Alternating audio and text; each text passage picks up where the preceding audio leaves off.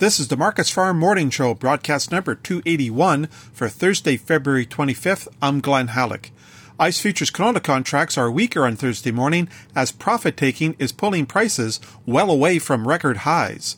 The May canola contract is down $20 at 745.20 per ton. The July contract is down $21.30 at 711.10 per ton and new crop November is down $14.20 at 596.90.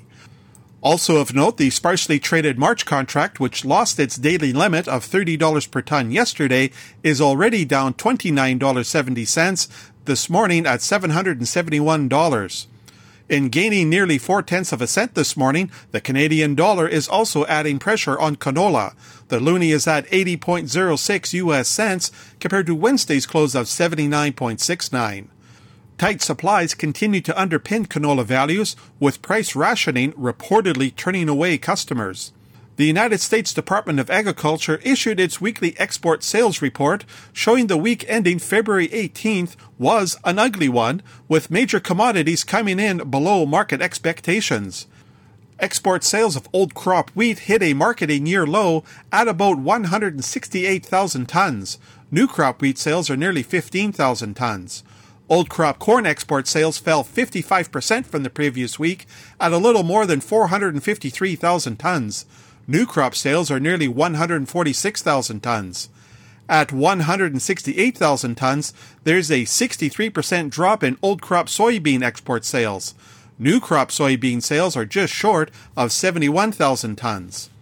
Old crop soy meal export sales are half of those from the previous week at a little more than 160,000 tons. Soy oil came in at 4,400 tons. Rounding off prices at the Chicago Board of Trade, soybean futures are plummeting Thursday morning. The May soybean contract is down 25 cents at $14 and a half cent per bushel. May soy oil is falling by more than four tenths of a cent at 49.61 US cents per pound. May soy meal is down $7 at 420.30 per hundredweight. Corn futures are also weaker on Thursday morning, with the May contract dropping 12 cents at 5.45 per bushel. Chicago oats are lower, with the May contract down 11 cents at 3.60 per bushel. Wheat futures are weaker on Thursday morning. Chicago May is down 12 cents at 6.73. Kansas City May is down 13 cents at 6.50, and Minneapolis May is down 11 cents at 6.46. That's a look at the ICE futures and the Chicago markets for Thursday morning, February 25th. For Markets Farm in Winnipeg, I'm Glenn Hallick.